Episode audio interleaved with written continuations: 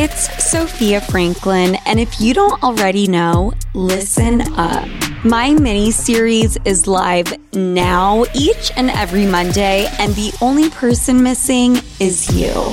We're dating, we're dumping, we're learning, and we're tapping into all the feels that originally brought us together. Listen and follow Sofia with an F on the Audacy app or wherever you get your podcasts. It's not unusual for criminal defendants not to tell their attorneys the whole story. I mean, we always just operated on the information we had. I don't think that we ever were under the illusion that we had, you know, the complete truth. Because Mike just, the authorities were the enemy. You know, he did not cooperate with the authorities. He did not see himself as a snitch. I don't think he had ever ratted out anybody. And I, I was shocked that he would do that. You know, at that point, it was just a whole new ball game. I'm Jed Lipinski. This is Gone South. Episode 8 The Whole Story.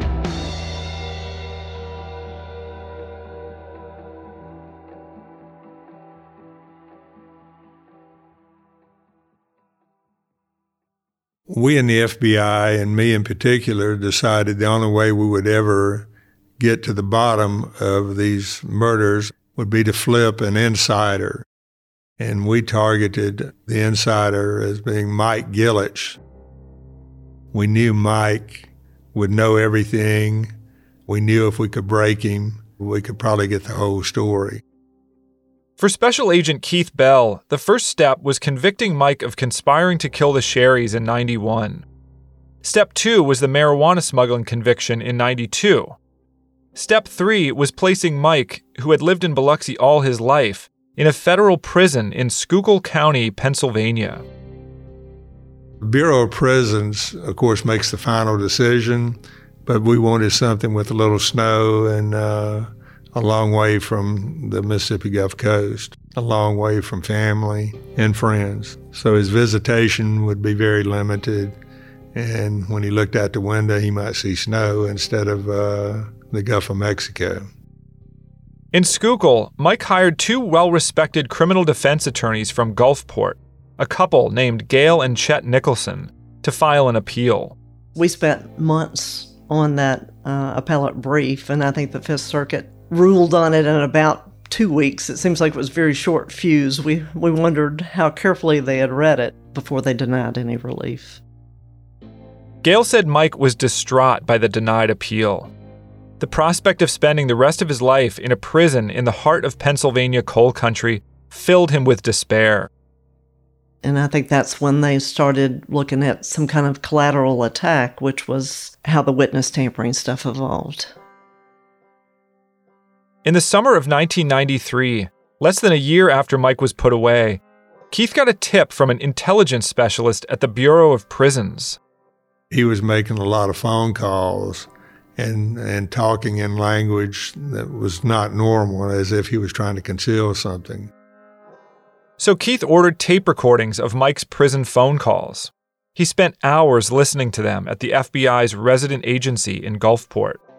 I soon determined that he was trying to arrange a way to get out of prison by tampering with one of my federal witnesses that had testified against him previously. And basically, the plan he had come up with, with some assistance from friends and relatives in Biloxi, was to pay the federal witness $20,000 and have him recant his testimony against Mike Gillich and say that Special Agent Keith Bell of the FBI had forced and threatened the, the witness to lie. Keith identified the witness as Robbie Gant, a plumber in Carthage, Mississippi, who had testified in the 1991 trial to delivering $1,000 worth of scam money to Mike Gillich at the Golden Nugget. Keith made contact with him, and Gant agreed to cooperate. Not long after, Mike's plan went into motion. O.C. Anderson, one of Mike's Confederates, approached Gant at his house. He offered to pay him $20,000 in exchange for signing an affidavit that said Keith Bell had forced him to lie about delivering scam money to Mike. He didn't know that Gant was wearing a wire. We had the federal witness record everything. We had him what we call wired up by an FBI agent. And so we then had proof. And we had a copy of the affidavit also, as I recall, from the witness. And with that information and some other investigation, we indicted Gillich again on basically obstruction of justice and witness tampering. The indictment, filed in May of 1993, also charged O.C. Anderson and Frances Salisbury, Mike's longtime girlfriend, who had made copies of the fake affidavit to present in court. Around the time of the indictment, Robert Herensky was working as a legal extern at the U.S. Attorney's Office for the Southern District of Mississippi.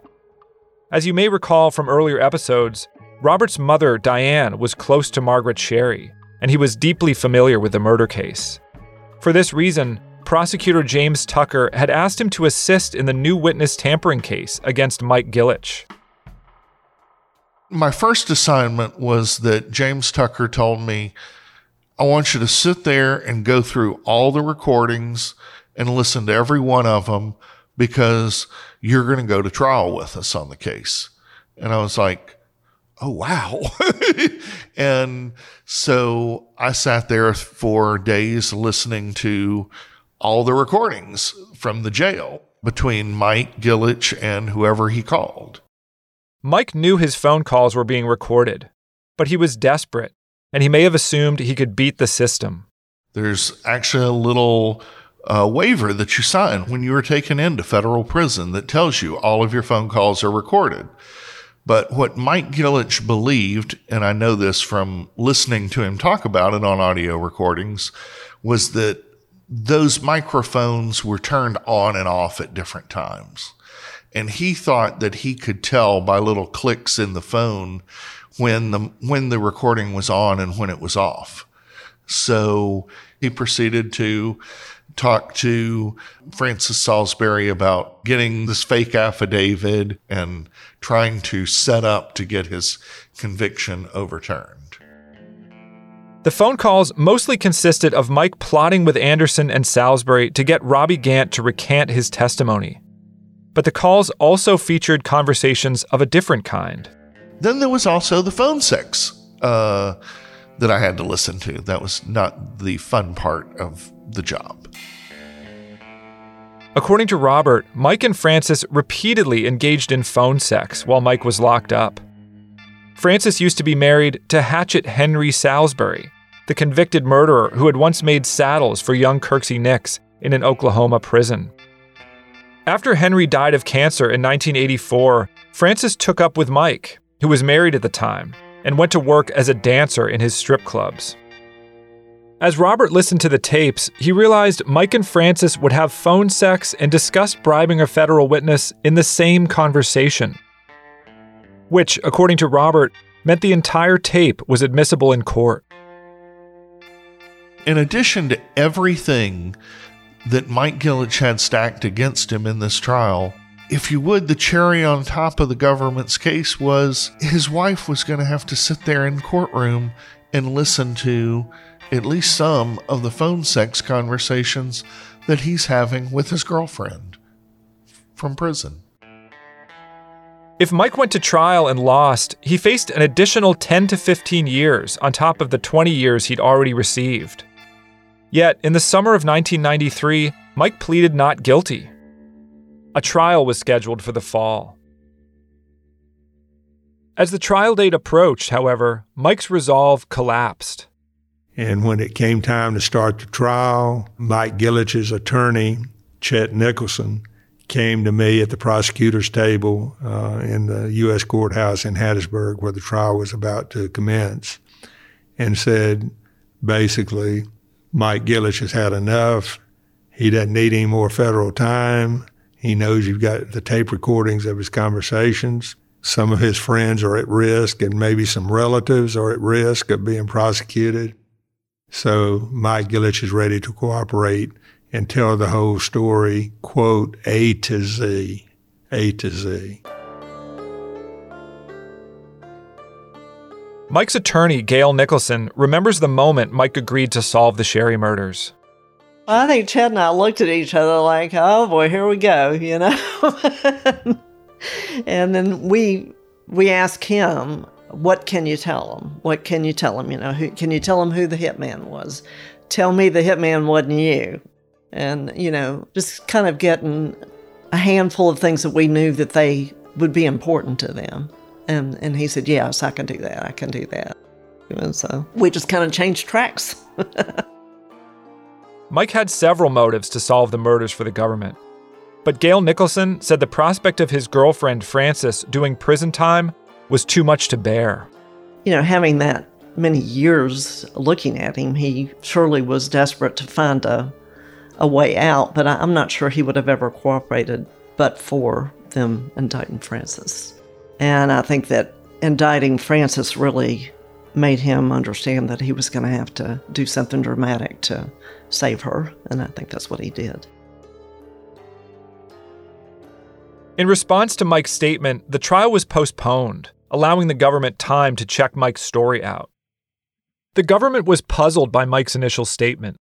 Speaking to Keith Bell and prosecutors, he claimed that Vince Sherry was killed not because of missing scam money, but because Vince had said insulting things about Mike's friends and family, including Frances, whom Vince had allegedly called a whore. Mike said he was also upset that Vince had taken a circuit court judgeship that was supposed to go to his son in law.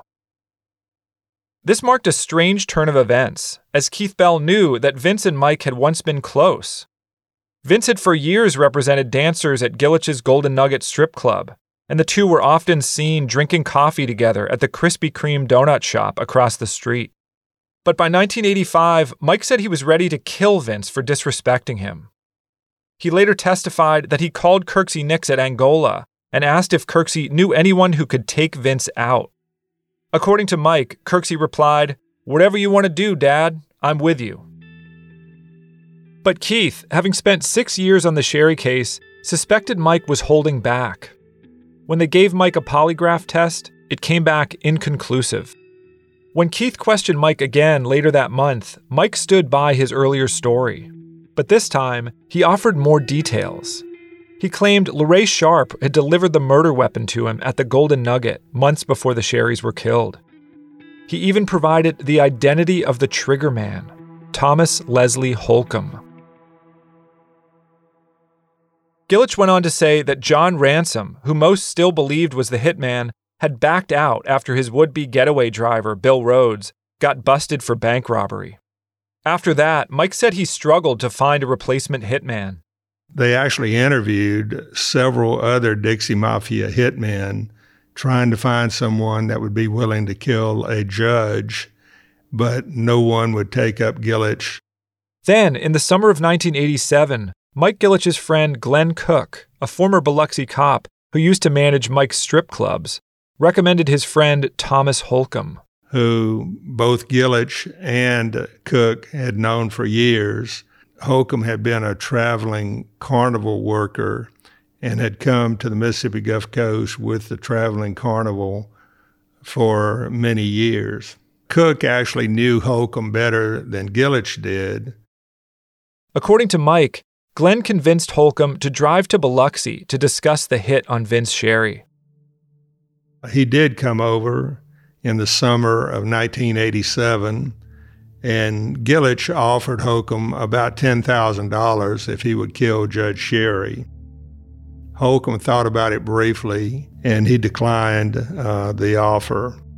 But later that summer, perhaps in late August, early September, Gillich upped his offer to $20,000. I believe they felt Holcomb was perhaps their last best chance to find a hitman that would be willing to kill a judge. And with that, uh, Holcomb agreed to, to go forward with killing the judge. Keith believed Mike's story about Thomas Holcomb. But he did not believe Mike's statement that Kirksey Nix and Pete Halat were not involved. He knew Mike was close to both of them. In fact, Kirksey's wife, Kelly Dawn Nix, had told Keith that Mike had become a kind of father figure to Kirksey after his own father died in the late 70s. Pete, for his part, had admitted to being friends with Gillich since the early 70s. The two had grown up in Biloxi's working class Point Cadet neighborhood. As a young county court judge, Pete had expunged Mike's gambling record in 1976. And during Pete's years as mayor, Mike had run his strip clubs without any arrests. At their next interview, under pressure from Keith, Mike revealed more. He admitted to discussing the plot to kill Vince Sherry with Kirksey. He also admitted to warning Pete that if Vince didn't stop bad rapping him and his family, he would have Vince killed. Mike then submitted to a second polygraph exam. When the examiner asked Mike whether Pete was, quote, knowingly and actively involved in the Sherry's deaths, Mike replied, no. The test indicated he was lying. Experts question the reliability of polygraph exams, and courts have traditionally not allowed test results into evidence at trial. Keith had used them many times before and found them a helpful investigative tool. Based on hundreds of interviews and years of investigation, Keith strongly suspected Mike was still holding back. So, shortly after failing his second polygraph, Keith pushed Mike again to give him the full story. It was then, according to FBI records, that Mike, quote, made a full and complete confession as to the actual criminal involvement of Pete Halat and Kirksey McCord Nix in the plot to kill the Sherrys.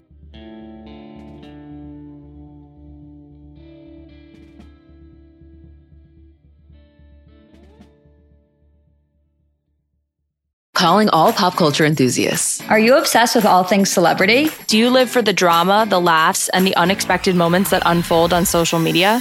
Then you're going to want to tune in to the Comments by Celebs podcast. Join us three times a week as we deep dive into every aspect of pop culture. Whether it's dissecting the latest trends or just chatting about your favorite celebs, Comments by Celebs has you covered. We have new episodes out every week. Follow and listen to Comments by Celebs on the free Audacy app or wherever you get your podcasts. Amy here to tell you about a new improvised show from Paper Kite Podcasts, the team that brought you Say More with Dr. Sheila. Check out our new parody podcast, Women Talking About Murder. It's a show about women talking about murder. Every episode features special guests, twists, turns, and the mystery of a missing co host. Available on the Audacy app or wherever you get your podcasts.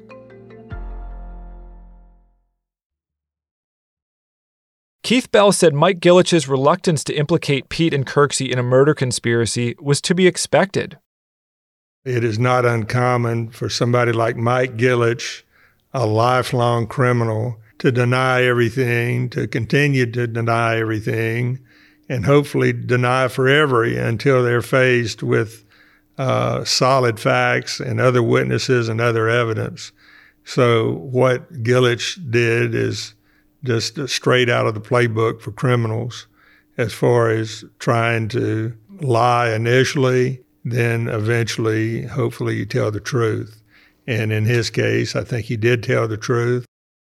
Well, Pete, uh, I don't know if he called me or come by the, by the club or the house or whatever, but he told me he was going he was going to go to Angola to see Kirksey, and he asked me did I want to ride up there with him. And, uh, this is the voice of Mike Gillich. Yeah, yeah. Mike died in 2012, but in May of 2001, he granted a series of recorded interviews to his attorney, Chet Nicholson. Okay, Mike, we were talking. You you went up to Angola to meet with uh, Kirksey. You went up there with Pete. Yeah. On, yeah. In the recordings, Mike recounted in great detail his involvement in the Sherry murders and the role that Kirksey Nix and Pete Halat allegedly played. As Mike told Keith, Pete had come to him in early December of 1986 with a problem.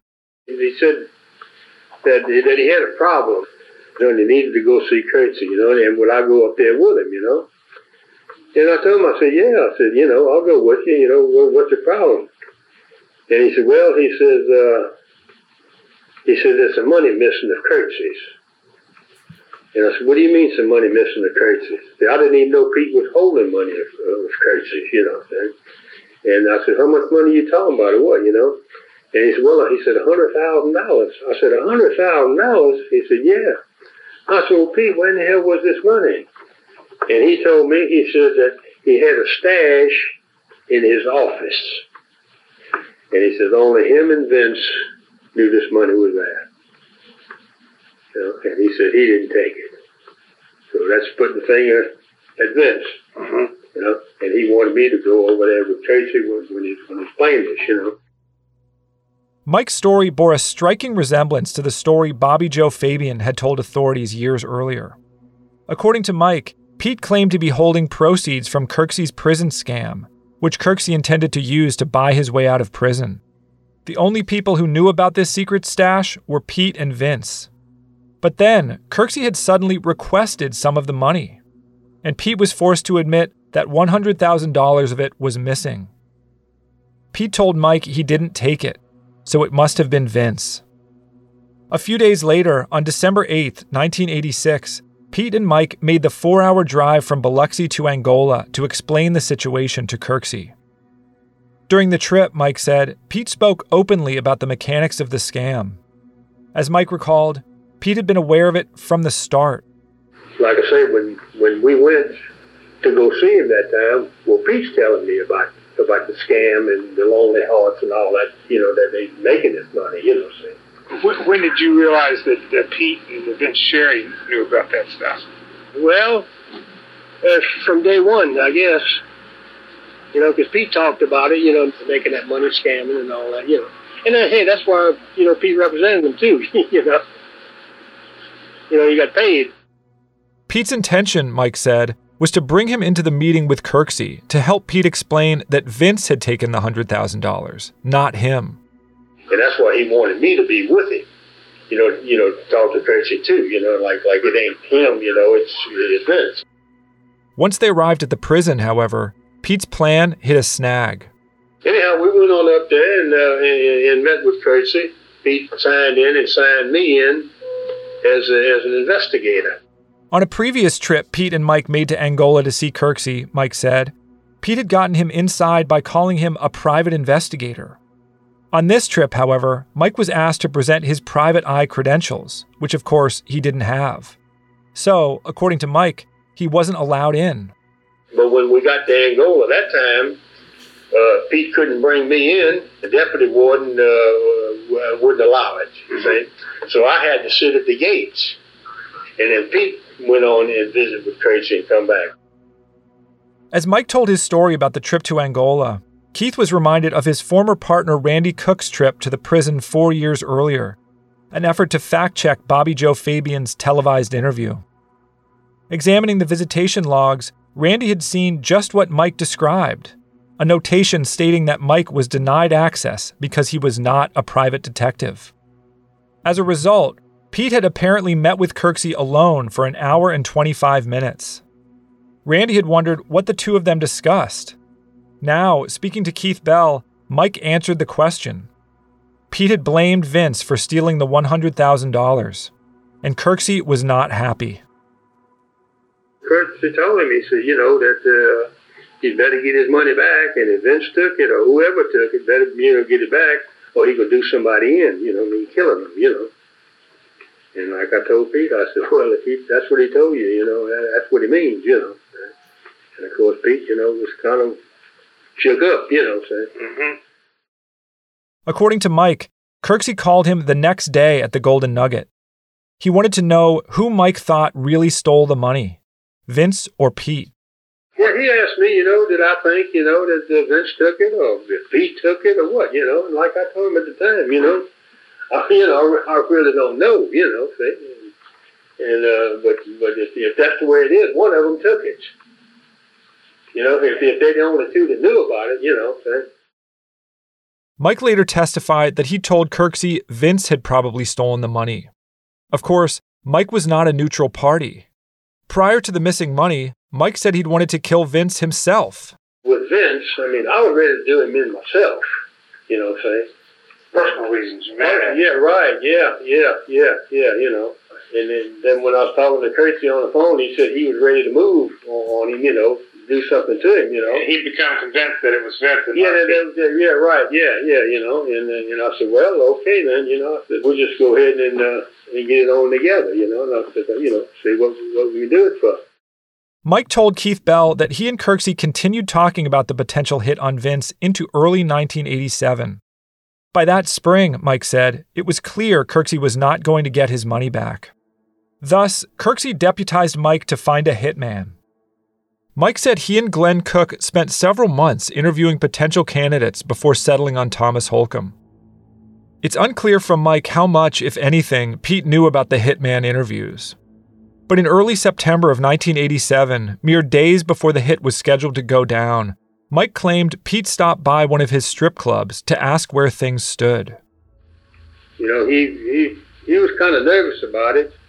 He come by by the old bingo hall. Frances was there, and uh, that's when he wanted to know what was going on. You know, things. I said, well, I said everything's in in motion now. I said, you know, the, the hit is on. You know, and uh, I said, got somebody to do it, and uh, he wanted to know who it was, and I told him, well, I don't think you know him. You know, and uh, he made the crack too. Well, uh, tell Chrissy that uh, that that I'll pay half of it. For Keith Bell, this was perhaps the most disturbing detail of Mike's story. Mike was claiming that Pete, a week or so before the murders, had offered to pay half of the $20,000 fee to Thomas Holcomb to kill his friend and former law partner. In court testimony, Mike described Pete nervously rolling billiard balls up and down the strip club's pool table as they talked. Pete's chief concern, Mike said, was that Kirksey believed Pete had stolen the money, not Vince, and that he would be killed instead. Mike assured him that was not the case. Still, Pete fretted that the hitman might somehow mistake Vince for him. And he says, uh, well, they know the difference between uh, uh, Vince and, him. You know, he said he'd hate to see him, you know, get the wrong guy. You know, the joke be on him. I said, no, Pete, they know. They know it's uh, you know who's who. You know.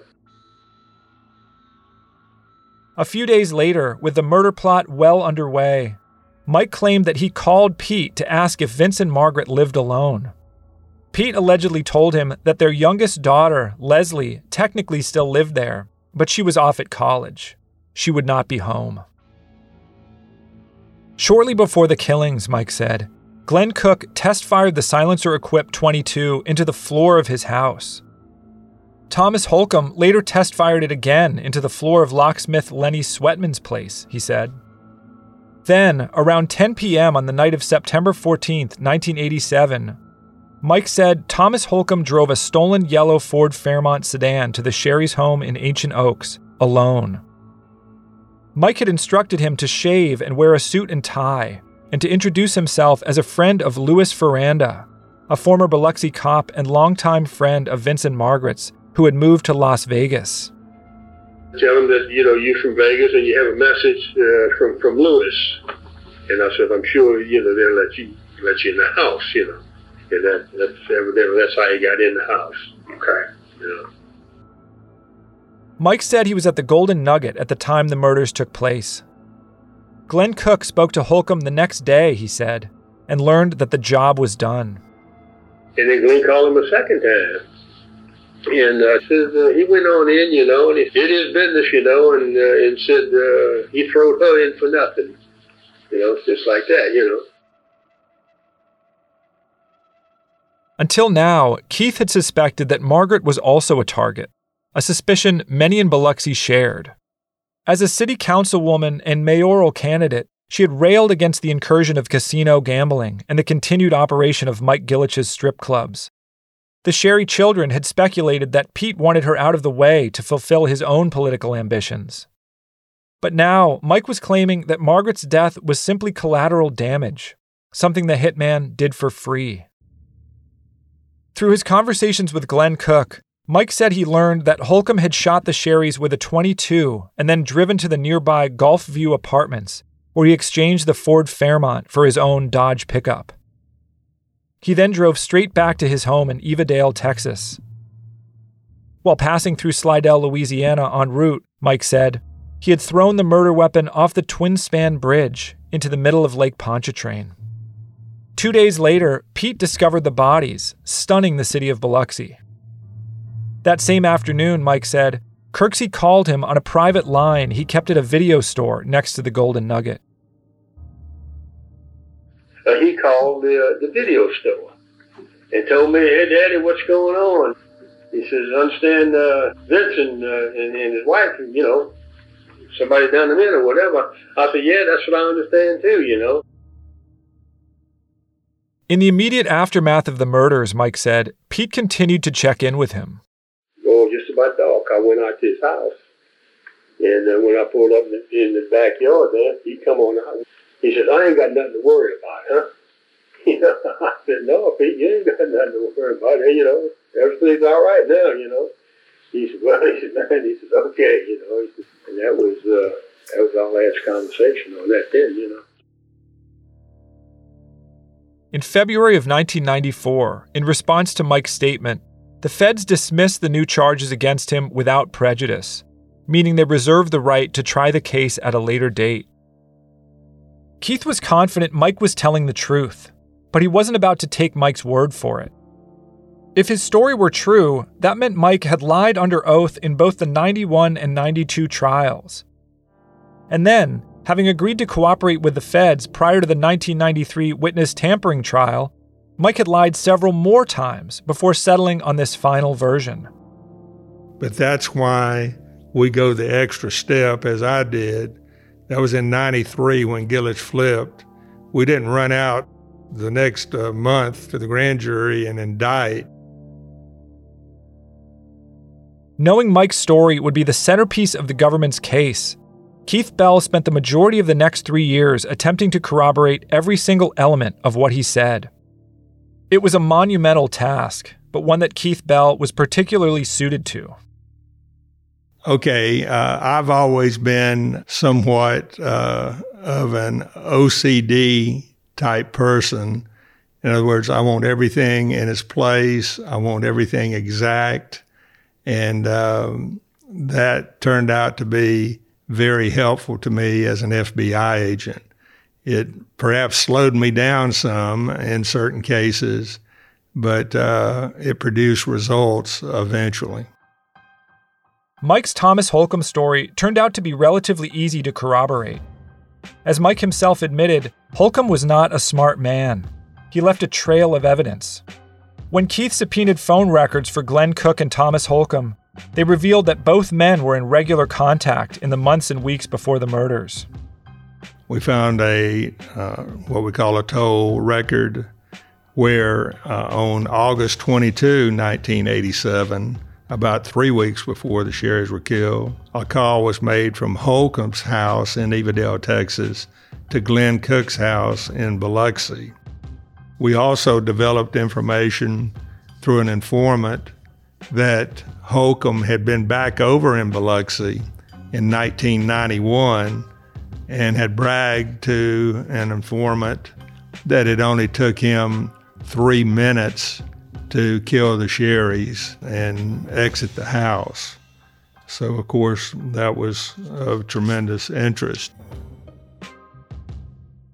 Keith even managed to confirm that Glenn Cook had indeed test fired the silencer equipped 22 into the floorboards of his house before the killings. When we first found out about the test firing from Mike Gillich, we got a search warrant. We crawled under this house on East Howard, and we could tell that uh, an entire bedroom floor had been replaced.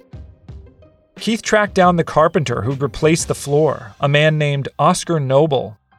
Oscar noted that the house's owner, Glenn Cook, had carved out a small section of the floorboards before asking Oscar to replace the entire thing, citing termite damage. And when asked about termite damage anywhere else, he said he didn't see any termite damage anywhere in the house. Keith didn't stop there. He suspected the test fired bullets were still in the ground beneath Glenn Cook and Lenny Sweatman's houses. After obtaining search warrants, he recruited two National Guardsmen from Hattiesburg to bring metal detectors to Biloxi.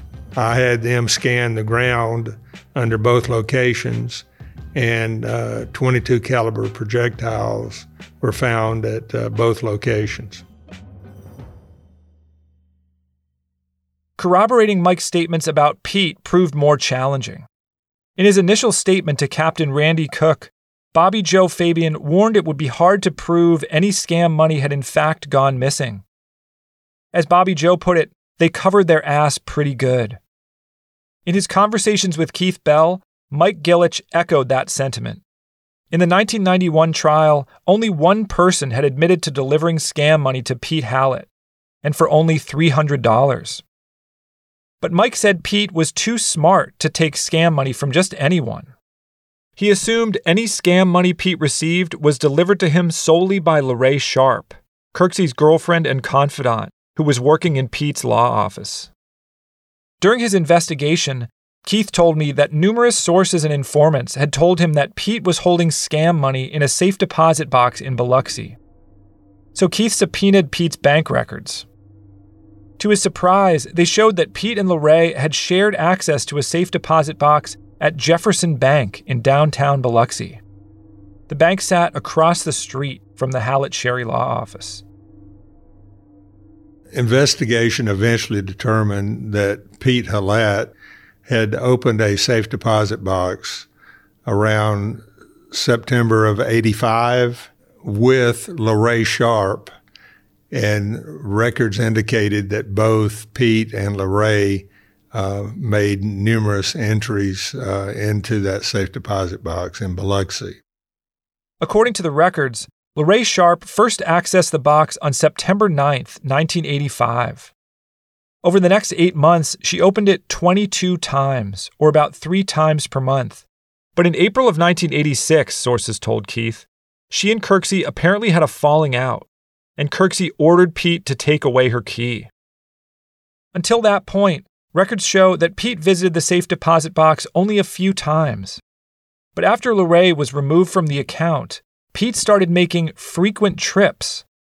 He visited the box 10 times between April and December of 1986, the same month that Pete allegedly told Mike Gillich that $100,000 in scam money had gone missing.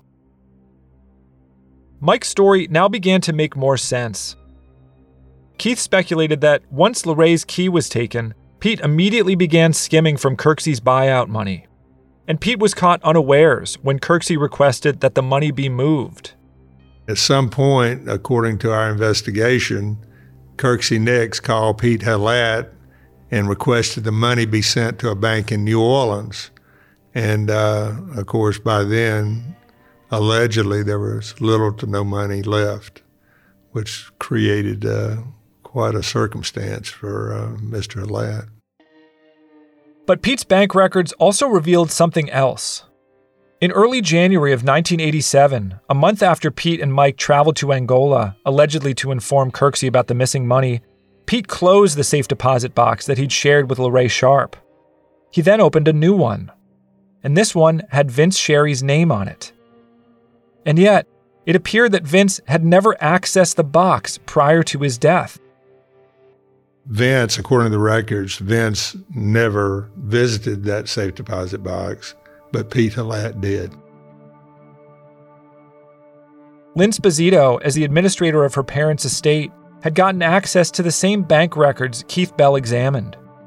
Lynn, too, found it strange that Vince had never accessed the safe deposit box at Jefferson Bank but she had a theory as to why.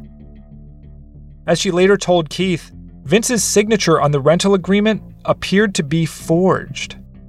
The handwriting was far too neat, she said, and her father had always signed important documents Vincent J. Sherry Jr., not simply Vincent Sherry, as the rental agreement showed.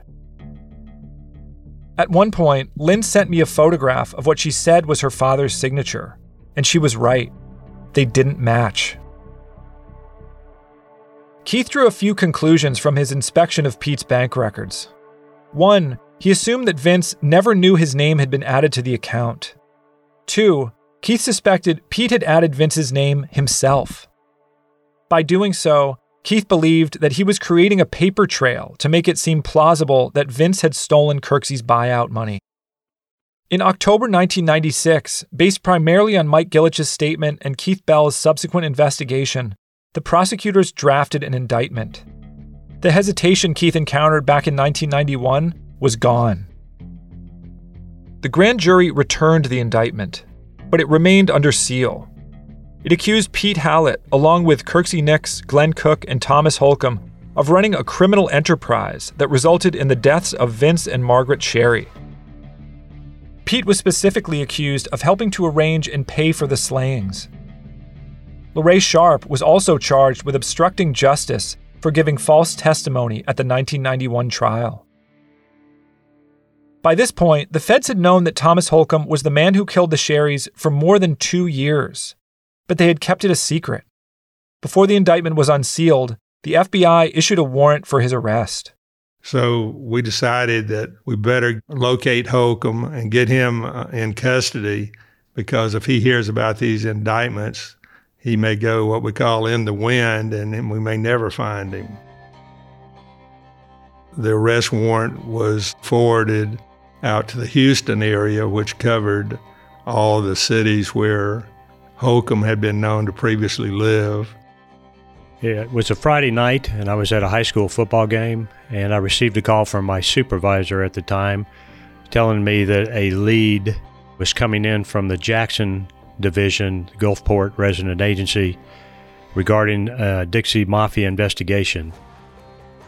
This is Bruce Marshall, a former agent for the FBI's Houston Division. I had never heard of the Dixie Mafia at that time, but the, the lead was regarding a sealed indictment of several individuals, including the hitman. His name was Thomas Leslie Holcomb, responsible for the killing of Circuit Judge Vincent Sherry and his wife Margaret. So we knew right away that you know he was a dangerous individual. The information had that he was possibly working uh, at a carnival somewhere in the Houston area. Bruce soon determined that the Katy Rice Festival, located in a Houston suburb, was in the process of setting up. It was not completely set up. It had not started yet, so we caught it without the public being there. We took the picture that we had of Mr. Holcomb and showed it to the carnival owner, and he identified him as one of the employees working there at a particular booth. Early the next morning, Bruce and two other agents positioned themselves near the carnival entrance and waited for Holcomb's vehicle to pull in. Mr. Holcomb, we could recognize him, got out of his car, went into the convenience store, bought coffee, and then walked towards his booth. Agent Binding was at one end of the sidewalk. Agent Hersom was on another side, and I was on a different side as well. Once he was identified, we waited till he got on the sidewalk. Agent Binding was coming from the front. Agent Hersom and I met behind him, and probably about 10 yards from him, drew our service weapons and called his name. You know, he turned around and looked at us, and it was just eh, almost like expressionless. And I think he knew at that time that that you know the gig was up took custody of him, handcuffed him. No screaming, no yelling, no fight, no struggle. He went, you know, peacefully. Bruce immediately called Keith Bell to let him know that Holcomb had been arrested without incident. He was waiting for the arrest so that once the indictment was unsealed, the other defendants could be arrested as well. Keith Bell had long believed that Georgia hitman John Ransom could not have killed the Sherrys because he bore no resemblance to the man the Sherrys' neighbor had seen outside the house the night of the murder. When Keith finally saw Thomas Holcomb's mugshot, he said the resemblance was uncanny. The shooter had finally been captured. It was now time for a trial.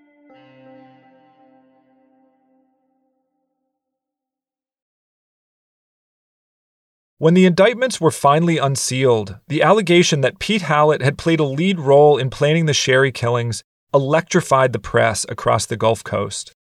David Chesnoff, a Las Vegas defense attorney who took Pete's case, decried the charges against him as, quote, typical of Washington policy, which is to make deals with the most horrible people in the world to hurt people who aren't horrible.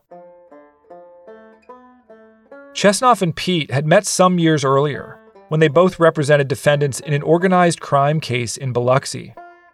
Chesnoff was a formidable trial lawyer whose client list included major crime figures and celebrities.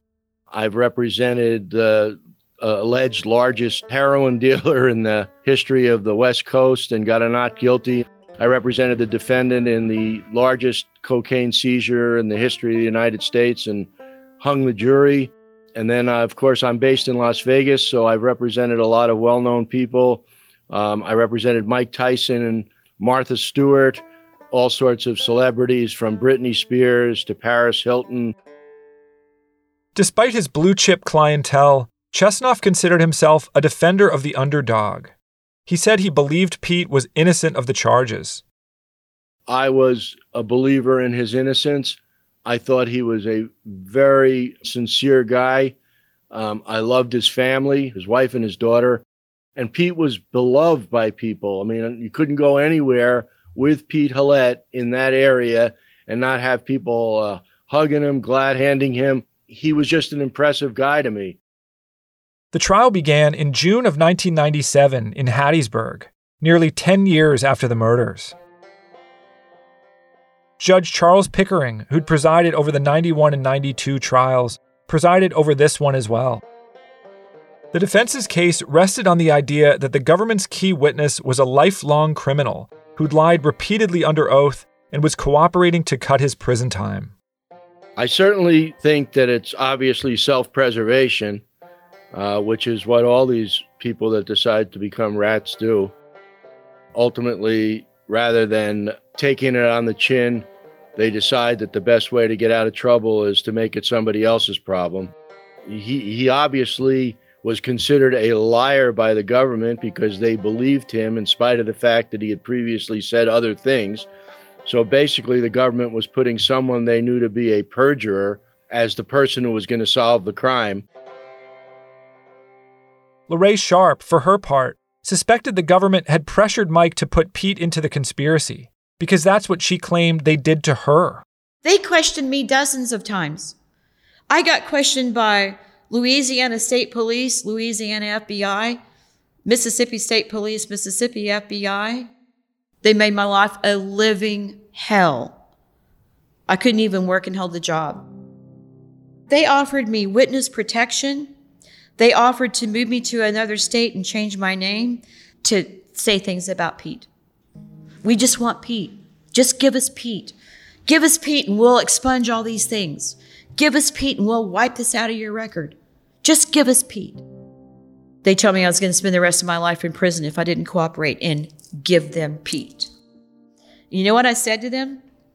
I don't care what you're going to offer me. I'm going to tell the truth. I'm not going to throw Pete under the bus or lie about Pete. I'm not about to lie and send an innocent man to prison because I would not get over it. I would not sleep at night. This man didn't do anything that I'm aware of. Lorraine's accusations amount to what is known as suborning perjury, a federal crime in which a witness is induced to lie under oath.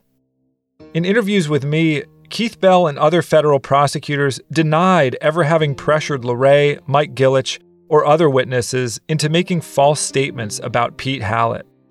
There is no doubt in my mind that everything we did was legitimate 100% no prosecutor and not me would ever try to convict anybody that was not guilty. Kirksey Nix did not testify at the 97 trial, but his attorney argued that the government had become stuck to Bobby Joe Fabian's story eight years earlier and couldn't get unstuck, despite the fact that Bobby Joe's story had been discredited by multiple witnesses. Keith Bell realized that Fabian's been taking them for the ride. It's just a mixture of uh, some facts and lies. Yet they still want to stick to the missing money story. But but the point is, they couldn't let go of that, and and they still haven't let go of it because they don't want to admit they made mistakes, that they got swindled by Bobby Fabian. Kirksey said he was stunned to learn that Mike had implicated him and Pete in the murder conspiracy. He stressed that in Mike's initial statements to Keith Bell, Mike had indicated that he and Pete were not involved. I was really shocked. I, uh, I just didn't think that he would do something like that, and I didn't think that he would lie about it. But you know, he tried to tell the truth. He told them that I wasn't involved, Pete Halat wasn't involved, and they didn't want to hear that because they had already accused Pete Halat, had already gone on this missing money trip. I thought I pulled Mike into all of this due to my scams and him holding some of my money, when in fact he he pulled Pete into this, me into that. During the trial, Chesnoff made it crystal clear that the government had no hard evidence that Pete had ever held or stolen Kirksey Nix's scam money. Gillich did did say that, but it was completely inconsistent with the evidence. There was no sign that Pete had had large sums of unexplained money, that he had expensive cars, had bought real estate. None of the indicia of Pete having wealth that was inconsistent with the amount of money that Pete would have made as, as a lawyer. So Gillich's representation that Pete took the money, as far as I was concerned, was completely uh, inconsistent with Pete's lifestyle. But as Keith Bell argued, hard evidence of missing money was one thing, circumstantial evidence was another. And according to Keith, there was plenty of circumstantial evidence that Kirksey Nix's money had disappeared. LaRae's mother, Jan Jones, testifying for the defense, strongly implied that scam money was kept in a safe deposit box.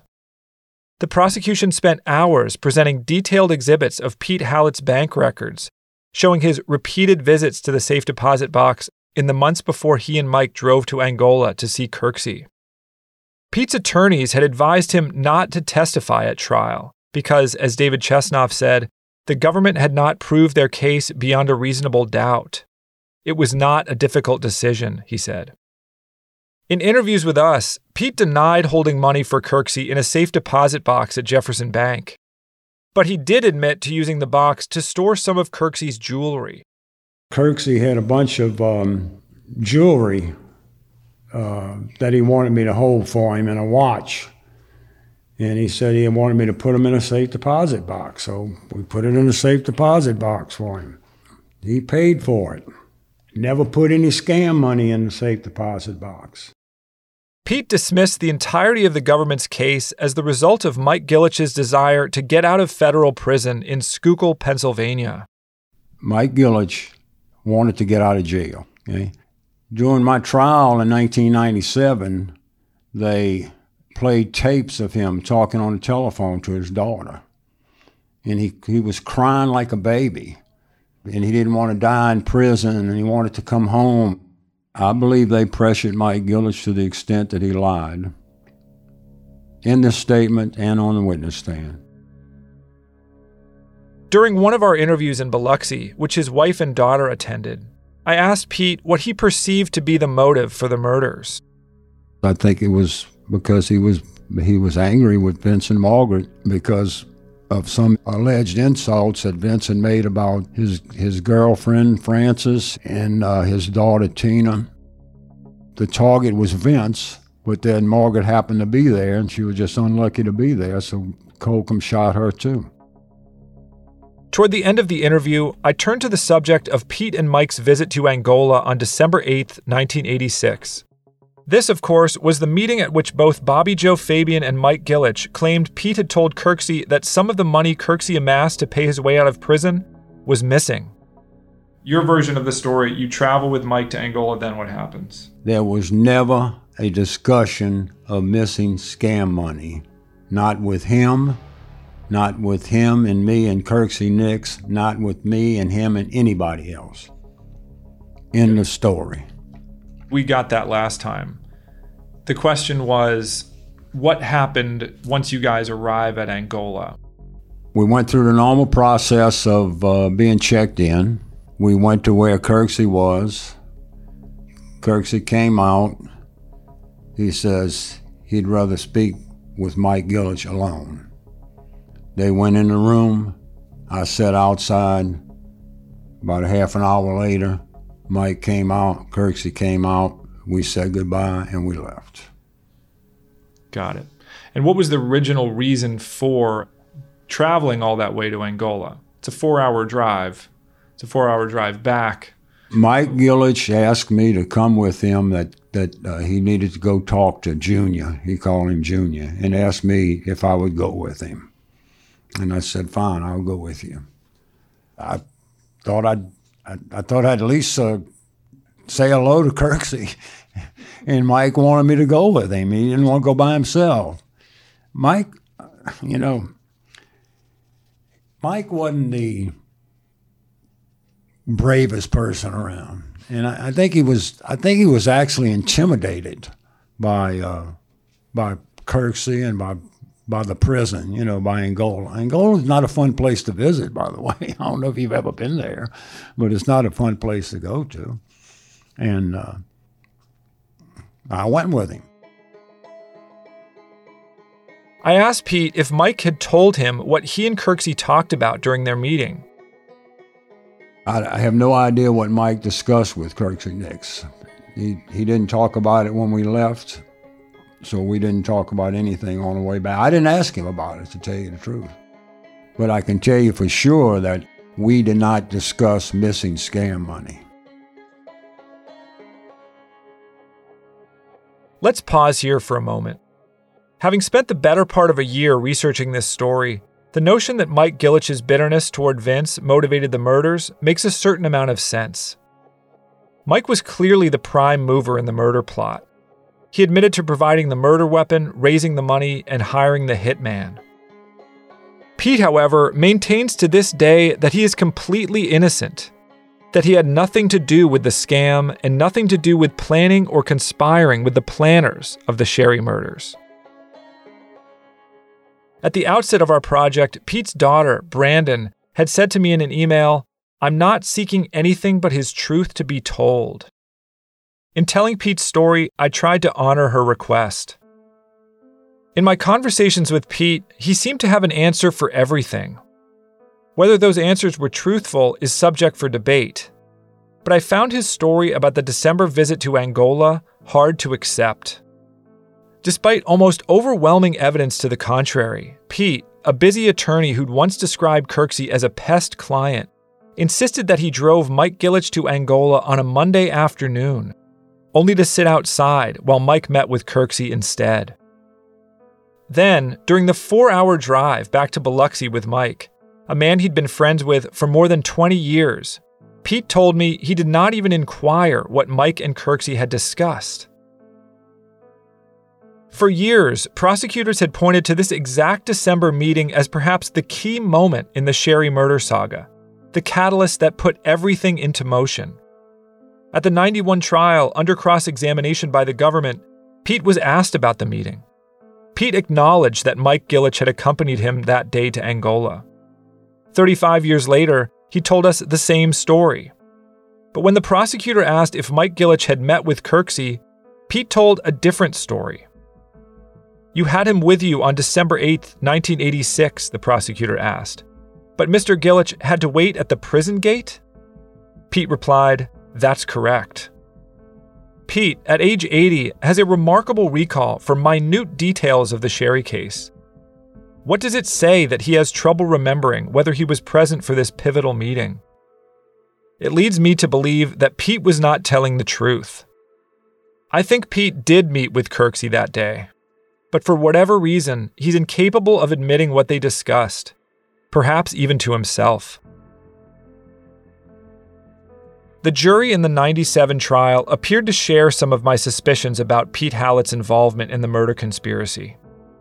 On July 17th, after six days of deliberation, Pete was convicted of conspiracy to commit racketeering, obstruction of justice, conspiracy to obstruct justice, and conspiracy to commit wire fraud the charges carried a potential life sentence. Those charges may sound confusing, and trust me, they are. But in the opinion of his defense attorneys, Pete's conviction hinged on Judge Pickering's decision to issue something called the willful blindness instruction to jurors. So, the uh, willful blindness instruction or the ostrich instruction, meaning you put your head in the sand and look the other way, is a very powerful tool of the prosecution because basically it's commenting on your silence. Chesnoff's co counsel, Tommy Spina, described how it may have been applied in Pete's case. What it's telling the jury is even though you don't think this guy intended for his law partner to be killed, and certainly not his wife, if he sort of looked the other way while others were planning that, then he might as well have been involved. It's just uh, hard to overcome that instruction. In the end, Judge Pickering sentenced Pete to 18 years in federal prison. Kirksey and Thomas Holcomb each received life sentences, while LaRae Sharp was given five years. Pickering then had to decide what to do about Mike Gillich. Prosecutors had pressured him to reduce Mike's sentence because of his cooperation, but Pickering had seen his prodigious rap sheet, and he agonized over the decision. I told him that he was one of the most evil, wicked uh, criminals that had ever come before me, and it pained me greatly to have to uh, reduce his sentence. In fact, law enforcement had the impression that there wasn't any murder or any robbery that took place on the coast that he wasn't involved in one way or the other. And I think that his record pretty well bore that out. But when he came before me for the reduction of sentence, for the first time he showed humility.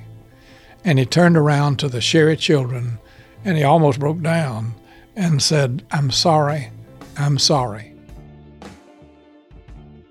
Mike was released from prison in July of 2000, having served nine years of a 20 year sentence. In response to his confessions, his family abandoned him. He married his longtime girlfriend, Frances Salisbury, and according to his attorney, Gail Nicholson, he became a born again Christian. When I first heard about the Dixie Mafia earlier this year, I half suspected it was a myth, as author Darlene Kern contended in her book about the group. Kirksey Nix still insists it was invented by law enforcement. But after decades spent fighting crime across the South, Keith Bell believes the Dixie Mafia was a real thing.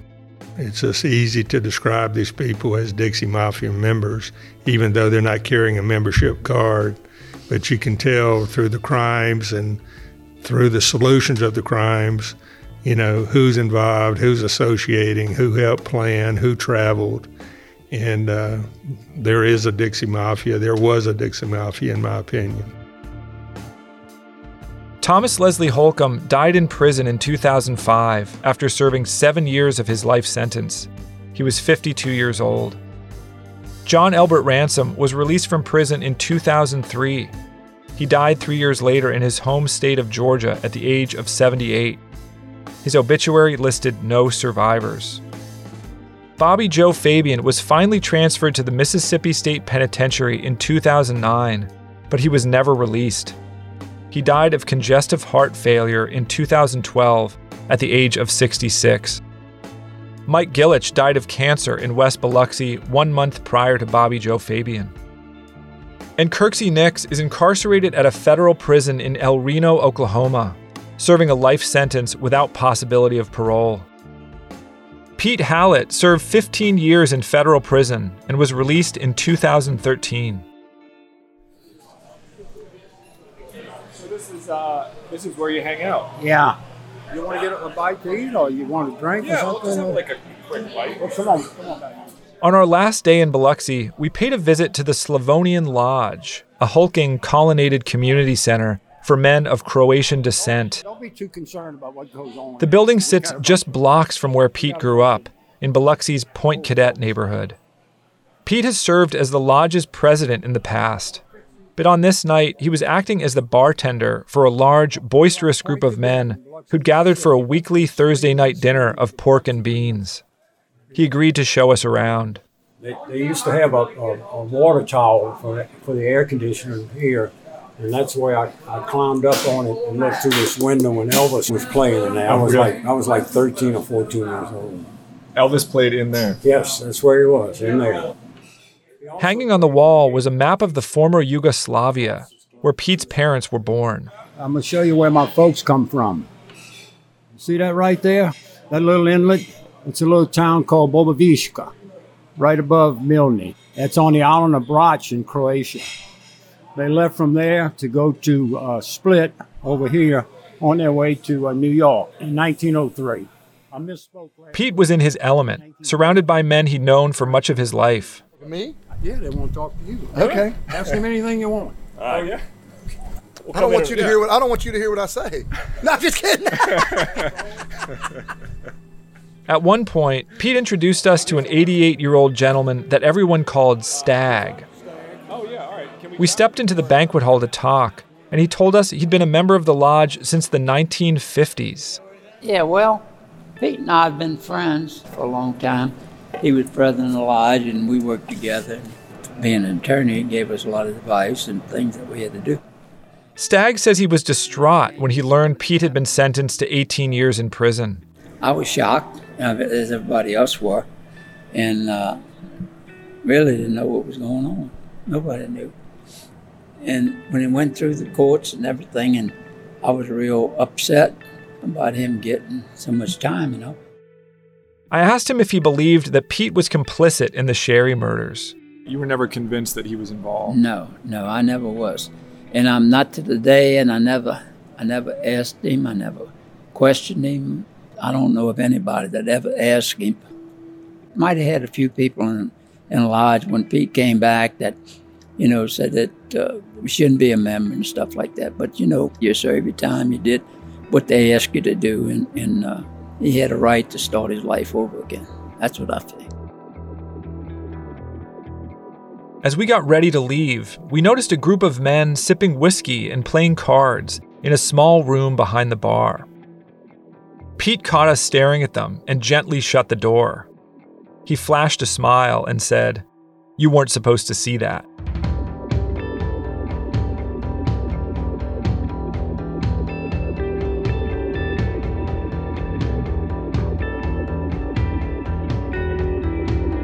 Thank you for listening to Season 2 of Gone South, a creation and production of C13 Originals, a Cadence 13 studio.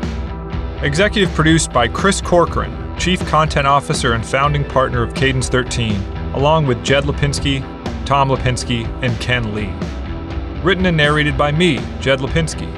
Directed and produced by Lloyd Lockridge. Produced by Tom Lipinski. Edited by Alastair Sherman mixed and mastered by Chris Basil.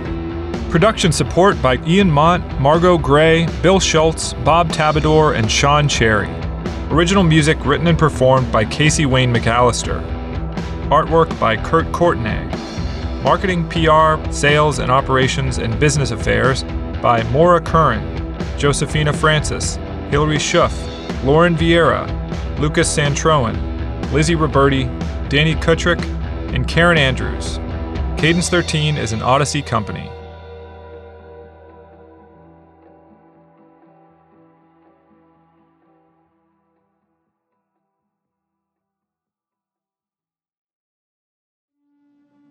A new true crime podcast from the team behind Up and Vanished.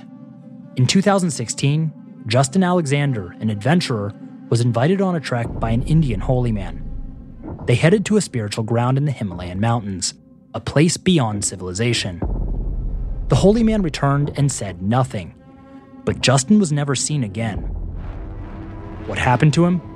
Dive deep into our investigation and uncover the strange events surrounding Justin's disappearance in status untraced. Check out this sneak preview. And this last experience he had with Rawat, I didn't feel good about it. In fact, I felt it was dangerous. It sounds strange, but I just, in my mother's heart, something was not okay. I felt that he was a nefarious character. Status Untraced is available now. Listen for free on Apple Podcasts or wherever you get your podcasts.